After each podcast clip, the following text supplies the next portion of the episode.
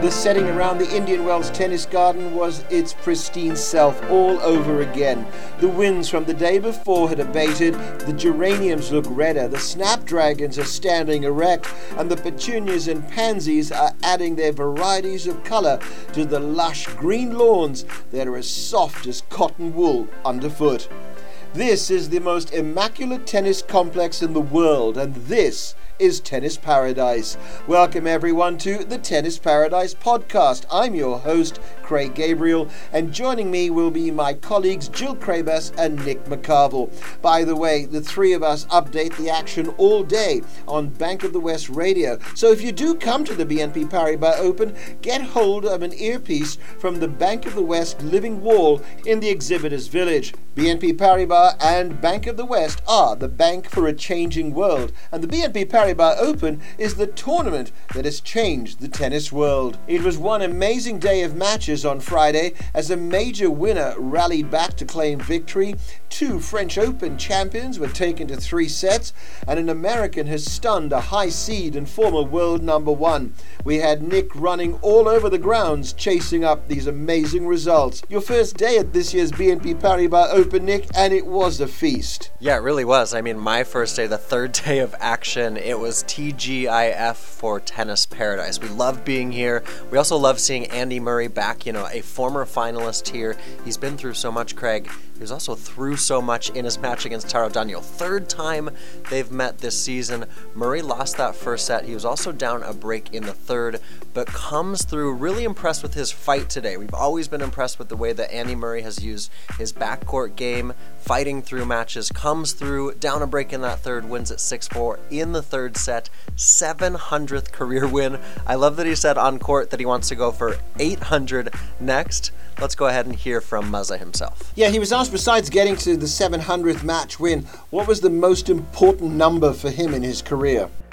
Um, well, I mean, probably getting to number one in the world.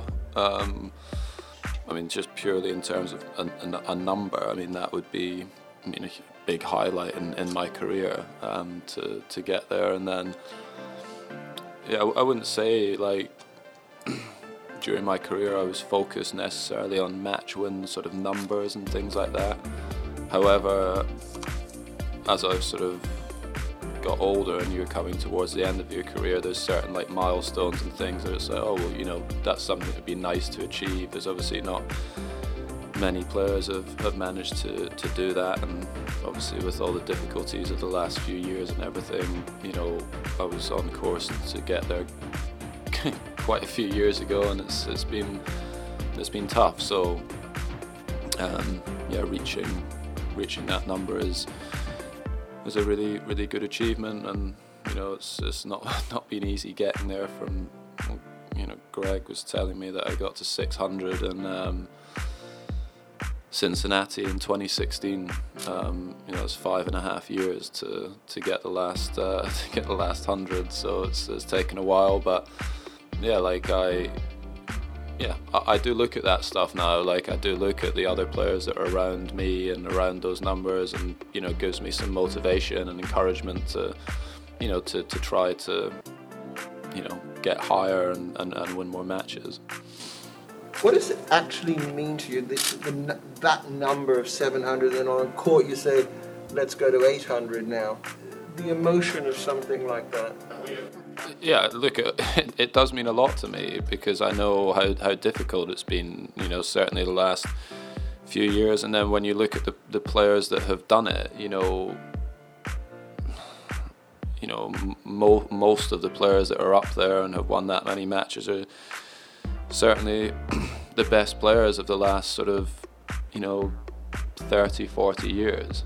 Um, and yeah, like to be in amongst that is is nice, and you know I've like I said I've I've looked and I've seen the, the players that are between 700 and 800, and there's some amazing players that I you know watched when I was was growing up as a kid, and um, some that I'm aware of, some of the best players that have ever played the game, and like I, know that they probably weren't thinking about when that when they were they were playing, but yeah, like I would love to, to try and get there, and it yeah, guess when you look at a number like that and you see that it's comparable to some of those guys, it yeah makes you feel proud of your achievements and the matches that you've you've won in, in your career and what's been you know an incredibly difficult era. So um, yeah.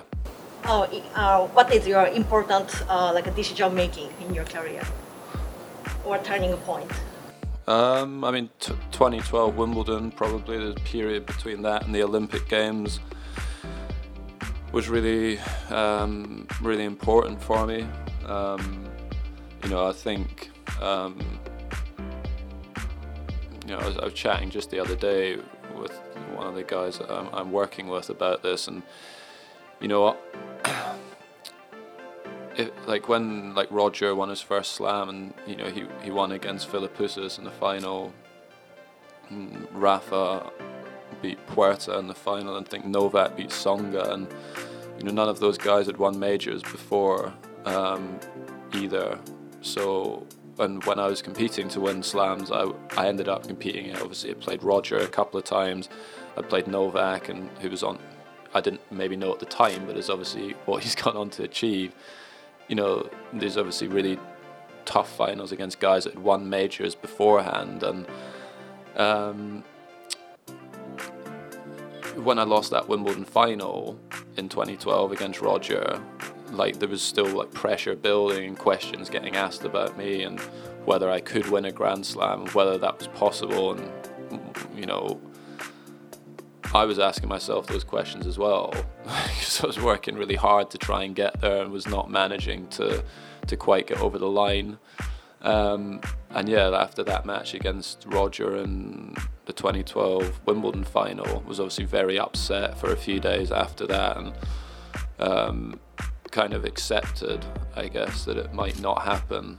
Um, you know, I may not win a major, um, but what I could control was, you know, the effort and everything that I was putting into it and trying to keep going, keep improving, and you know, winning that sort of Olympics four weeks later against Roger in the final on the same court in the fashion that I did was was a big big step for me in in my career, I think. And you know what, Nick? I want to also throw in this soundbite of Andy talking about his kids. I think they're they're aware. Um, my eldest one is aware now. She's six. Yeah, she knows that I'm. Yeah, like sometimes she calls me Andy Murray, which I find incredibly awkward. um, and I'm like, no, like I'm daddy. Like I'm not. I'm not Andy Murray. I'm daddy. And she, she now does it to wind me up because she knows I doesn't like it, especially when she's around her friends and stuff. Um, so yeah, like there's an awareness there. I mean, they're not obviously they're not bothered by, that. Delightful stuff there from Murray, and we'll keep it on Brit Watch. Emma Raducanu actually took to court after Murray himself. She was in a battle with Caroline Garcia. I mean, we've seen Garcia in the top five in the world. Raducanu has struggled since the U.S. Open to find that form, working with Torben Beltz. She's had some injury issues, maybe some confidence issues. The way that she was able to work through this match against Garcia, wins it 6 1 in the third set, I think she felt pretty good after it as well. Let's hear from her. Definitely a tough match to win. Um, Caroline is a really tricky opponent because she is really aggressive and plays very quickly. So um, as soon as I dropped my ball speed and pace, and she took advantage of that in the second set, and uh, I'm just glad that I managed to adjust for the third. Countryman Andy Murray just won his 700th match, and I know you look up to him. And I just wondered if you talk about what kind of achievement that is for him, given all he's been through with his body. It's incredible. I think Andy is just such a class player. I mean, the way he can put the ball in, in places that you just don't want. And uh, I think that's a real great skill to have. And I definitely looked up to him today, especially because I was following him and I knew he came through some tricky moments. And uh, yeah, I was thinking the same when I dropped the second set. I was like, you know, you can do the same, just keep pushing. And I think it was great to kind of follow him um, in the order of play today. Uh, um, did, did, firstly, did your paths cross Andy going off court, you coming on court? Did your cross paths, and then while every win is great, how important, how important would you say today's result was? Yeah, we actually crossed paths. I mean, when when he was coming off You know, I was there waiting for the match, and uh, it's always like a, weird one when you're following someone who's just won. You're like, I really want to do the same. Like it kind of gives you that extra fuel, and I was really happy for him, and, and he gave me like a like a fist bump, and you know.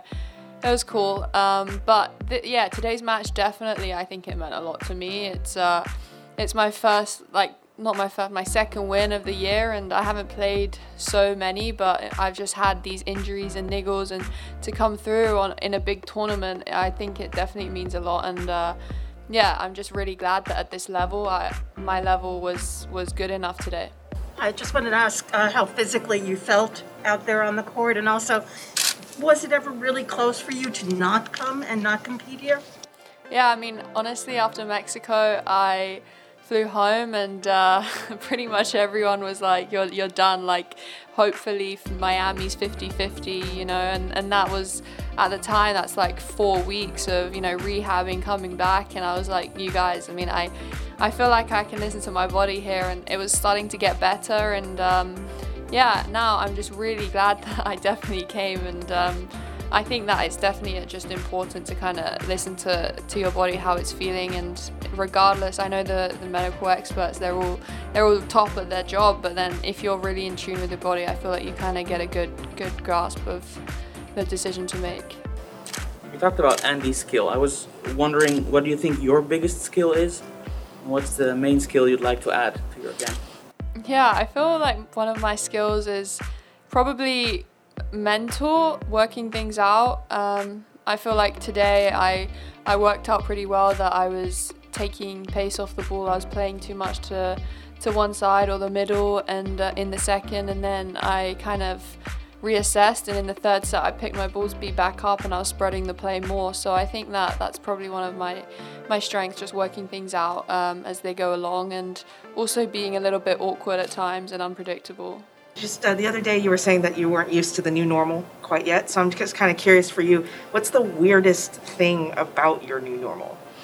Mm. One thing that's like hardest for you to kind of get your head around, or the weirdest, I think, when people kind of like ask, well, when they the weirdest thing is when someone gets like so happy that I like take a photo with them or like say hi. I feel like that's to me, I feel like that's just normal. You know, I don't think that's anything like they shouldn't be getting happy because it's just me. You know, so. Um, but yeah, it definitely means a lot when, when that happens, and uh, I kind of feel bad because sometimes when I'm like practicing before the match, that like the crowd here, you can kind of see when people come off, and but to get there, you have to kind of walk that way and you're preparing for a match. So I feel kind of bad that I can't do it all the time. But um, yeah, whenever I get a chance, I really make sure I want to want to try and connect with the fans and the people watching. um, after the, the, the incredible highs that you've experienced, and, and then there have been the disappointments with some of these results. Um, do you, I, do you feel that you're putting pressure on yourself, or do you feel there is pressure being put on you um, that people are expecting you to win unrealistically every match you go out and play because you've won the US Open? I feel like that probably happened after the US Open. I think everyone just suddenly expected me to, to win everything and clean up everything I play. But I mean, realistically, I, before that, like you, if you would have said to me last year, okay, Emma, what's your goal for the year? I'd be like, okay, I want to win one round in a main draw of a Grand Slam, and I I did that in Australia, and that to me last year probably would have made my year to be honest. And um, yeah, so, so what might be a poorer result now in people's eyes to me would have been the exact like a, a, positive thing. And i think i need to keep reminding myself of that and not getting sucked in. But i feel like now people are starting to realize look it's going to take some time for her to settle in and uh, yeah i feel like p- patience is a big thing because once i settle in and go through all these highs and lows uh, yeah i'll find some sort of equilibrium our third match on Stadium One. It was a thrilling afternoon session, actually. Alison Riske, get this, down a set, and not only a set, 6 love set, and 3 0 to Garbiñe Muguruza, former world number one, as you mentioned. Riske actually tosses her racket when she's down those 9 games to 0, but that was the turning point. She then wins 8 games straight to not only take the second set, take a lead in the third. We thought maybe Muguruza would find her form again, but it's Riske who stayed the course, comes through a roller coaster, and actually, for the American, eight appearances here in Indian Wells. It's the first time she's into the third round in her career. She was pretty happy after the win. Yeah, gosh. Um, honestly, so many things were going through, through my mind. I was absolutely mortified at my performance. And I was like, people actually paid to come and watch this. like, it was like 20 minutes in, and I was nine nine games down deep, and I'm thinking, I'm ready to just leave this court. so, um, in all fairness, I did. I, I have beaten her um, the last couple of times, and I did feel, despite how poorly I was playing, that if I could just scrap through just a couple games and get myself on the board, um, I was actually gonna have a chance. And that's actually how it unfolded. And um, she double faulted um, for me to break her serve to go three-two, and I really had a good feeling about that afterwards. And um, I do pride myself, you know, on always fighting regardless of what, what the situation is. And I think today was just a prime example of that.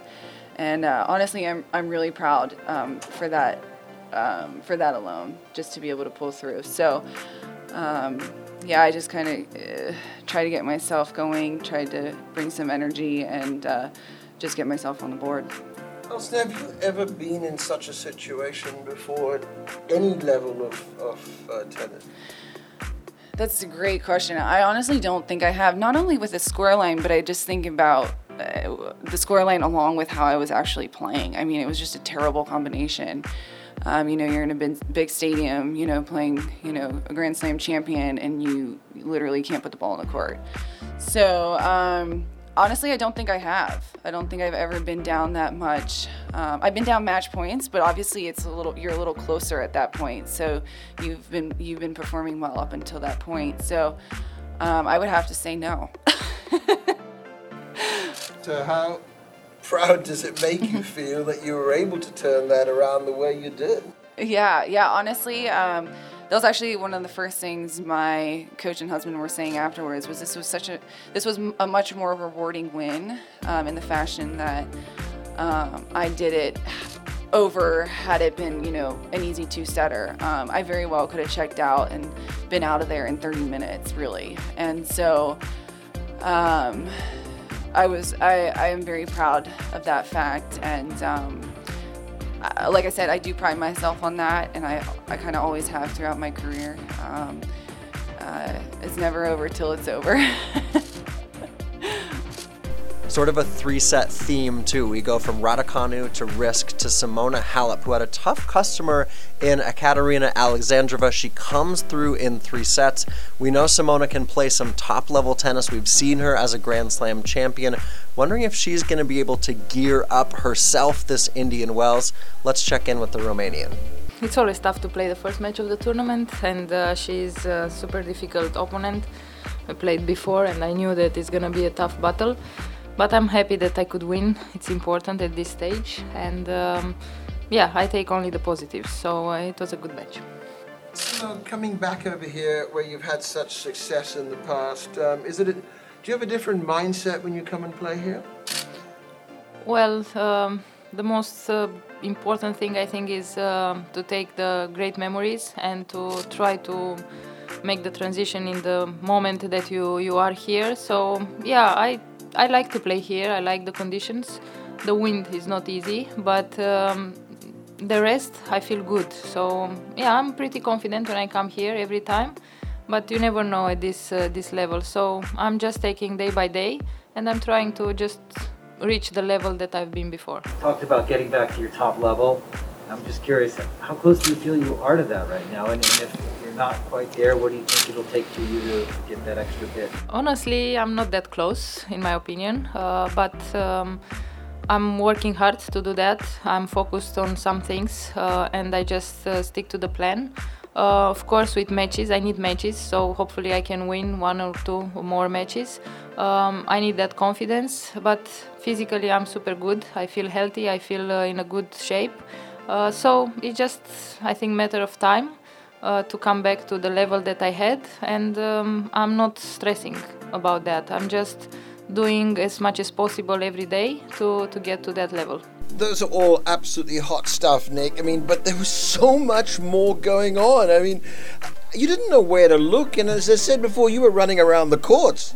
Yeah, well, I was busy around the grounds. Actually, checked in. There's so much good doubles that's already kicked off. John Isner and Jack Sock upsetting, I guess you can say, on paper, Mektic and Pavic, even though we know Isner and Sock are some of the best doubles players in the world. They come through in a match tiebreak. Yeah, I'm just looking at my order of play from today. So much good stuff. Have to call out Iga Swiatek coming through in three sets. That was not an easy battle against Kalinina. But not an easy battle. Uh, she lost the first set, but then when you look at the rest of it, I thought she was going to get a double bagel. It was 6 love, 6 1. Yeah, she changed some tactics, I think, there, and also just settled down. She spoke after with Tennis Channel and just said, okay, lost the first set, let's reset. Lost the first set for Harriet Dart, too. A, a good day for the Brits. She comes through against Alina Svitolina. We know that Svitolina, obviously, her mind and her heart might be elsewhere right now with what's going on in Ukraine, but Svitolina not able to take out Harriet Dart, who's having a, a great run, qualifies, and now into the third round. And last but not least, you know, we're always waiting to see who comes next, right? We know Emma Raducanu is a Grand Slam champion. These youngsters are, are making their mark. Holger Rune, he is a Danish player. He qualifies. He's still a teenager, and he gets a win today as well out there on court against Ugo Humbert, the Frenchman. Next up for him, Craig, on Sunday is Matteo Berrettini. Can't wait for that one. Well done, Nick. I mean, your first day. Are you exhausted? it was. Uh, one of our producers said, is, is it like riding a bike? Because I haven't done any tennis since the U.S. Open. It, it, felt wonderful to be back here, be back on the team. And truly, it feels like tennis paradise. You know, I, I didn't, I was not here in October. I think it felt a little bit different. But this this feels right. The crowds were amazing. I think we're expecting even bigger crowds this weekend. And I just consider myself lucky to be one of the many people here to watch some tennis. Well done. Thanks, Nick. You're listening to the Tennis Paradise podcast. We're delighted to have you join us. If you have not been to the BNP Paribas Open and the Indian Wells Tennis Garden, you need to put it on your bucket list. And now to the action scheduled for the middle Saturday of the award winning championship, and for that, I'm calling on Jill Craybas. You cite The player with the winningest record at the majors is on court. It's just a huge lineup across the board, across the nine stadium courts. We're going to start with Stadium 1. I'm going to focus on the second match first, which is Rafael Nadal against Sebastian Korda. I mean, I couldn't believe that, first of all, when I was watching Korda the other day and just thinking, wow, if he wins, he's going to play Rafael Nadal. That's going to be definitely a match to go to. So that is super exciting to see that that's the second one. And you know what? Rafa is, is Sebi's hero. And did you know that that uh, Sebi's cat is even named after Rafa? I know you told me that the other day. I didn't know that actually at first, but yeah, I mean that's gonna be fun. And they practiced together before the tournament started. So I mean, I, I, think they've practiced before too. I've seen them on the court in various tournaments, but that is gonna be so much fun to watch. I'm really looking forward to that one. And then of course we're gonna the first one though, because Rafa's gonna and Korda are gonna be followed by the number one player in the world, Daniel Medvedev. He's up first at 11, and that's gonna be fun to see him back out here, first tournament ever as the number one player in the world, and he's playing a Czech player, Tomáš Macháč. So that's going to be fun to see him out here. I don't know where to look on this order of play. I really don't. I mean, you talk about the the women's defending champion, Paula Badosa, not before three o'clock on Stadium One. Yep, and she's playing Tereza Martincova. Um, so it'll be good to see because I know you spoke with her quite a bit about coming in as the defending champion and her thoughts about that, which was very interesting to listen to. But it'll see how she handles that pressure coming in as defending t- champion of the biggest event that she's won so far. And also the finalist that she played last year is also playing tomorrow, and that's on Stadium 3, and that's not before 5 p.m. That's Victoria Azarenka playing Astra Sharma. So it'll be good to see how both of those come out in this event. And then another one um, I want to mention as well, a couple of the guys that I'm really looking forward to seeing. We are talking about defending champions. Cam Norrie is going to be playing on Stadium 5. We'll see how he gets on against Pedro Martinez. So, his first time out against, of course, it was his biggest win as well last October winning this event. And Carlos Alcaraz, everyone's been talking about him, such a young guy, but he just is just having such a great year. He's playing American Mackenzie McDonald. So if you want it, you definitely worth going out to see Alcaraz because if you want to see the future, and I, I think he's going to be a, a Grand Slam champion one day, definitely take a look at that match. And one more I wanted, Craig. I know I know you maybe want to get a word in now and then, but I do have to mention another one, which is not before 6 p.m. on Stadium 2. That's Amanda Anisimova. She played the night match here in her first round and looked exceptionally well. And she's taking on Leylah Fernandez of Canada, who's seated 18th here. Of course, she was the finalist at the US Open last year. So that's going to be a really, really fun match to watch. And Craig, I mean, you and I totally agree as we were looking at the schedule that there's just so many to choose from. So if you don't mind me taking up a lot of your time, I'm just going to keep rattling them off because um, we also have Jack Sock and Stefanos Tsitsipas on not before 6 p.m. on Stadium 1. Jack Sock is someone that has the power and the big game to disrupt. Um, so that's going to be fun. Tsitsipas, he's always entertaining to watch, has a g- great all around game. And after that, of course, is Naomi Osaka, who had a tough first round against Sloane Stevens, and that went to three sets. She plays very talented Veronika Kudermetova. One that I love because one of my favorites of the ones coming up is Korda, who plays Nadal, who we mentioned. But another one of my favorites is Jannik Sinner, the Italian, who recently broke into the top 10, and he's on Stadium 4, not before 5 against Laslo Djere. And then following that match is another amazing match, Karen Khachanov against Jenson Brooksby. A little contrast in styles in that match, which I really, really enjoy. Brooksby, very, very consistent off the ground. He's got great feel, great hands. He's going to throw in some of those slices and Khachanov the big serve, big forehand. So that's going to be a battle of some contrasting styles. Nick Kyrgios as well as on court. I mean, it's it's thank God at this ter- tennis paradise we have all these stadium courts available to us because there's so many stadium matches that all these players deserve to be on Stadium One, in my opinion. But Nick Kyrgios wild card, plays last match on Stadium 2 against Federico Delbonis, and also last match on Stadium 3 is Jessica Pegula against Maria Bouzkova. We could just keep on going on and on and on. It is incredible. Everybody who's going to be out at the Indian Wells Tennis Garden is in for an absolute treat. So get ready for the power, the aces, the finesse, the volleys, the winners. It's all here at the Indian Wells Tennis Garden. Thanks for being with Nick, Jill, and myself here on the Tennis Paradise podcast. Till the next day, this is Craig Gabriel.